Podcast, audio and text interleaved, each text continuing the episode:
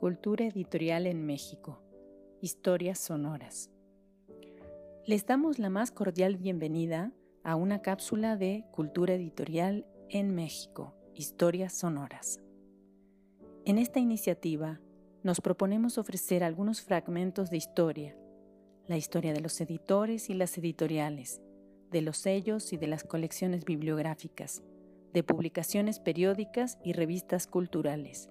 En una palabra, las historias de los agentes y proyectos culturales que han permitido el surgimiento, consolidación y construcción de la edición en México.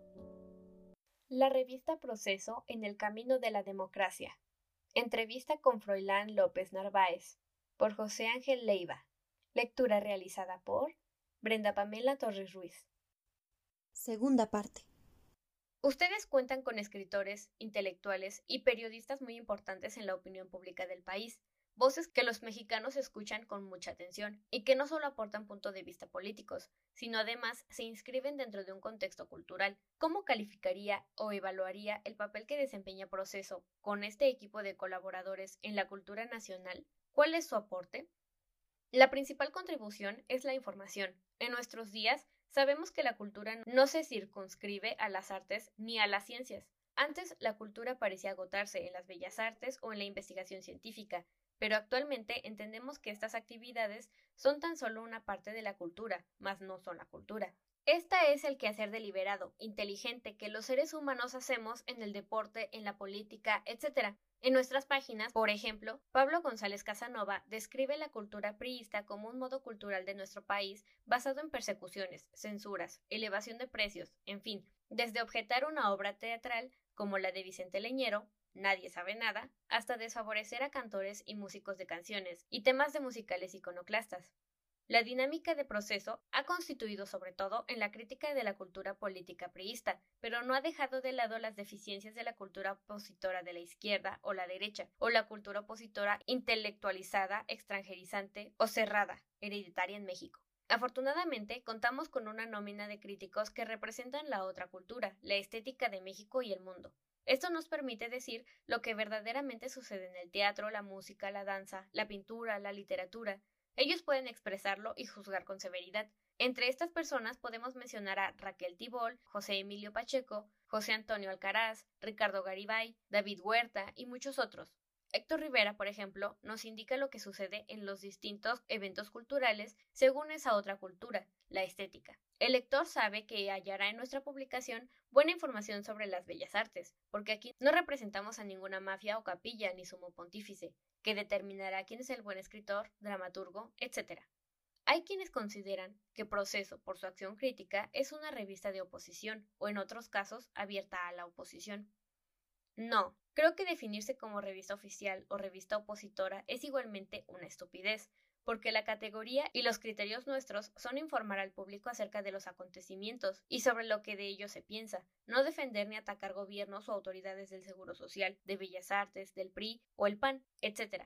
Esa es una torpeza. Los lectores desean conocer lo que está ocurriendo en el mundo en todos los quehaceres.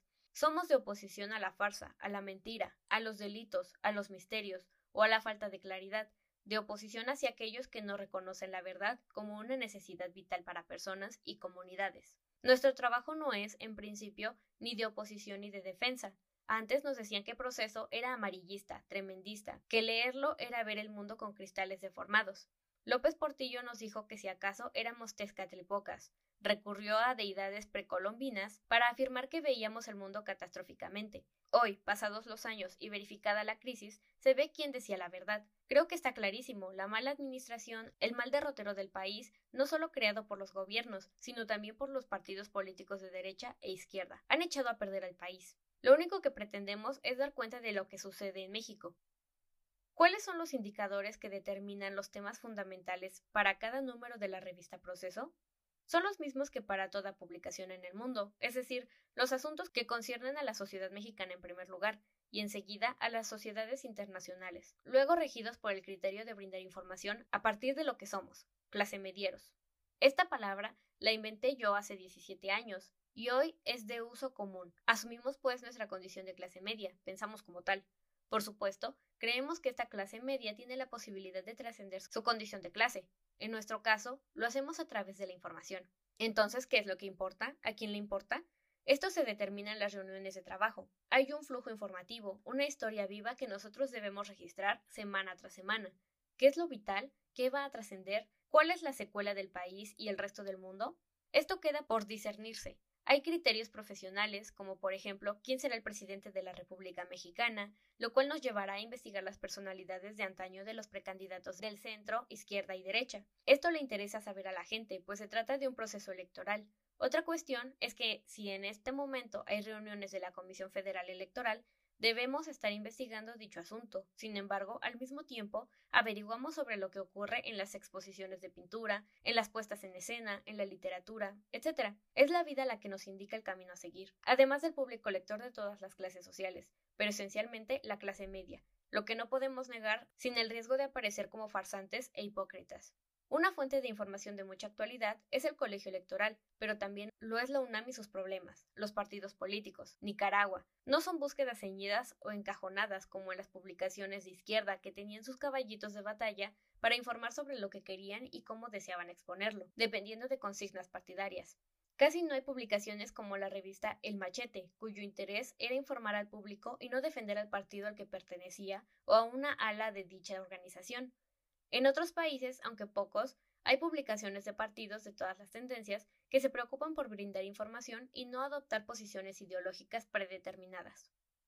Acerca del mercado editorial que ustedes ocupan, es decir, en relación a los lectores que compran proceso, ¿la demanda por la revista disminuye o se incrementa con base en ciertos factores específicos, como por ejemplo los temas, situaciones políticas, épocas del año? ¿De qué depende básicamente el consumo de la revista?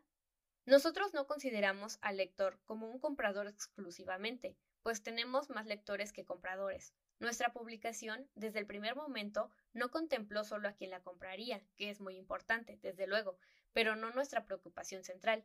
No creemos que se trate de un producto de venta, hay una responsabilidad empresarial que reconocemos, pero si pensáramos únicamente en el negocio, todo estaría en nuestra contra. Pensamos, antes que nada, en lo que se debe saber y sobre qué estamos obligados a informar. Algunos creen que esto es idílico, pero allí está el tiraje de la revista, que es bastante elevado, lo cual se explica porque estamos atentos a este tipo de consideraciones y no a otras. Allí está nuestra autonomía. Hay salarios decorosos para los trabajadores y funcionarios de proceso, pero no hay los cochupos o negocios que practican otras personas dedicadas al periodismo. Aquí nadie puede hacerse rico de este trabajo, el cual nos brinda alegría, pues creemos que vale la pena, pero nada más. El consumo, aunque nos importa, no es algo determinante. Algunos desearían que tuviéramos un mayor volumen de ejemplares, pero nuestro tiro es mayor que el de cualquier otra publicación de este tipo. No nos interesa, preferimos editar lecturas más importantes. Ha existido un flujo ascendente desde nuestro inicio. El primer número se agotó completamente, es de colección. Así continuó la revista por un buen tiempo, pero luego vino la estabilidad y ya no hubo ascenso. Desde el primer número tiramos más de 100.000 y luego descendimos en el peor de los momentos durante la crisis económica y también como causa de la propia publicación, que no siempre logra lo óptimo, hay que reconocerlo. La mayoría de los lectores nos compra de manera directa. ¿Acaso tendremos unos 15.000 suscriptores? El tiraje es de 90 a 80.000 ejemplares en promedio. La venta es de unos 75.000 aproximadamente. Durante los dos últimos meses andamos con un tiro de 120.000 ejemplares, con una devolución de aproximadamente 7.000. En las peores épocas descendimos a 50.000 ejemplares vendidos. Lo común es que se vendan más de 75.000 sin inflar ni mentir acerca de las cifras. No es necesario darnos de nuestra propia medicina. ¿Cuál es el balance que puede usted hacer desde el inicio de proceso hasta el momento actual, considerando tanto la calidad de la información como los aspectos editoriales? Creo que hemos avanzado mucho, pero no lo suficiente. A veces sacamos ediciones muy deficientes en la calidad del papel, en el formato, en las perspectivas, pero en fin, creo que se va mejorando. Tenemos problemas precisamente por la modestia de nuestra publicación. La posibilidad de ediciones más pulcras y de trabajos más vastos se queda pendiente con frecuencia porque, por ejemplo, para hacer una edición de mayor calidad requerimos una maquinaria mejor, la cual no poseemos. Necesitamos personal más numeroso, recursos financieros para trasladar a los reporteros con mayor celeridad. Son carencias económicas y técnicas, y en algunos casos profesionales, que nos impiden avanzar en este sentido. No estamos satisfechos, estamos contentos con la respuesta de los lectores. Semana tras semana son ellos quienes nos dan de comer y vestir y permiten nuestra autonomía. Hacemos lo mejor que podemos, pero no tanto como lo deseamos. La historia de proceso está inmersa en la historia del país, en un país que se está haciendo y busca emancipaciones políticas, económicas, morales. México sigue siendo una nación colonizada, económica e ideológicamente. No ha encontrado formas de justicia social, por lo tanto, no ha ejercido la libertad de expresión y comunicación que se requiere. En esta misma situación está proceso, que se ufana de lo que es, pero no está satisfecho. Finalmente, ¿cuál es su opinión en términos ideales acerca del periodismo más conveniente para México, que sea más sano y pueda ser de utilidad en la recomposición de nuestra patria? En primer lugar, considero que todas las organizaciones, grupos o comunidades deberían contar con sus propios medios de comunicación. Debería existir un periodismo sindical, obrero, campesino, clase media, más amplios y abiertos, con sus controles particulares. Debería existir una televisión, un radio, expresiones artísticas más heterogéneas. Hoy contamos con grandes cadenas de información, pero no hay regionales. Tenemos periódicos nacionales, pero no los hay buenos ni suficientes en la provincia. Esto que mal se llama comunicación de masas es un mal universal. Desde mi perspectiva, lo que México reclama es comunicación nacional, pero también información regional, como sí sucede en otros países en donde los periódicos regionales se convierten en órganos nacionales por su fuerza y profesionalismo. Aquí ocurre un poco con las radiodifusoras universitarias y las cooperativas, pero es necesario ampliar y ejercer ese derecho a la comunicación y a la información. Al salir de la entrevista se me viene a la memoria un pasaje de la novela de Leñero, Los periodistas. Abro cita. A Granados le gustaba Respuesta. A Julio Scherer, información. Pero fue Enrique Massa quien propuso el nombre de proceso. Algunos lo objetaron por su doble significado, y precisamente por su doble significado la mayoría lo eligió. Enrique Lubet se opuso terminantemente. Es horrible, dijo. A mí no me parecía tanto como horrible, pero no me gustaba. Será cosa de acostumbrarse a oírlo, de pronunciarlo repetidamente, como ocurre siempre con todos los títulos, pensé, hasta que se imponen. Salí del edificio de Chapultepec y Dinamarca diciendo como loco, proceso, proceso, proceso, proceso, proceso, ya. Cierro cita. Esta cápsula se basa en el artículo La revista Proceso, en el camino a la democracia. Entrevista con Froilán López Narváez, por José Ángel Leiva, publicado en la revista Libros de México. Número 12, julio, agosto, septiembre, 1988. Agradecemos a los investigadores y profesionales del mundo del libro y la edición por el apoyo en la elaboración de contenidos. Los interesados en proponer nuevos contenidos, no duden en escribirnos a culturaeditorialmx.gmail.com. Los invitamos a seguirnos en Cultura Editorial en México, Historias Sonoras. Gracias por su atención.